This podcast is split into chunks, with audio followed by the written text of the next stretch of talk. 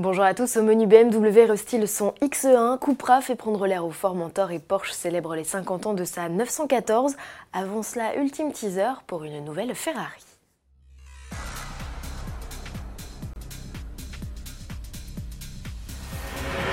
Les nouveautés s'enchaînent à un rythme effréné chez Ferrari après la F8 Tributo révélée en mars. C'est une supercar hybride de 1000 chevaux qui s'apprête à être dévoilée ce 29 mai à 19h30. En attendant le lever de rideau, Ferrari propose une série de teasers où l'on aperçoit tour à tour la poupe ou les phares.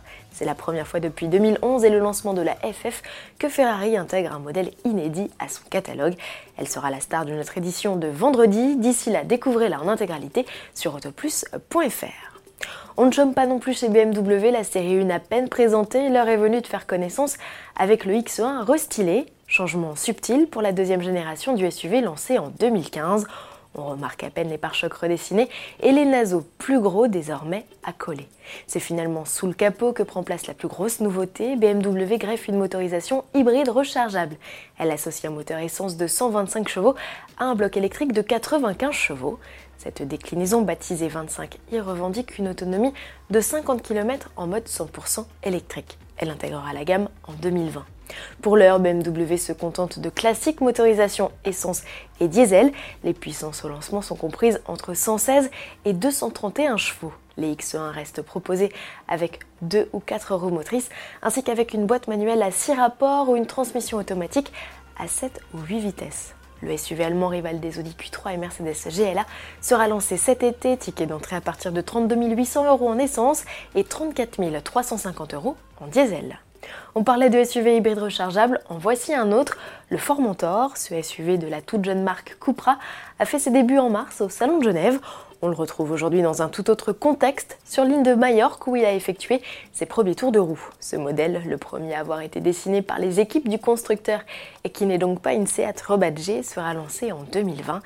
La motorisation qui équipe aujourd'hui ce concept délivre 245 chevaux au global et offre la possibilité de parcourir jusqu'à 50 km sans émettre la moindre émission à l'échappement.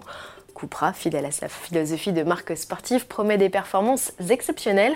On a hâte de voir la fiche technique définitive. Joyeux anniversaire à la 914, le coupé Porsche fête ses 50 ans et à cette occasion le constructeur lui dédie une exposition du 2 juin au 7 juillet 2019 au sein de son musée de Stuttgart. L'histoire de la biplace à moteur central arrière débute en 1966 mais ne se concrétise qu'en 1969. À l'époque, Porsche cherche à élargir sa gamme et proposait une alternative plus abordable à la 911. Alors il imagine un petit coupé et y installe un 4 cylindres de 80 chevaux d'origine Volkswagen. Selon les marchés, la 914 4 vient même à être badgée du logo VV et vendue dans le réseau. Porsche, lui, se réserve la distribution de la 914 6 équipée de son 6 cylindres à plat de 110 chevaux noble. Si le design atypique, les modestes motorisations et le prix attractif ne collent pas avec l'image de Porsche, la 914 4 trouve néanmoins son public. Le coupé s'écoule à plus de 100 000 exemplaires contre 3 000 unités pour la 914 6.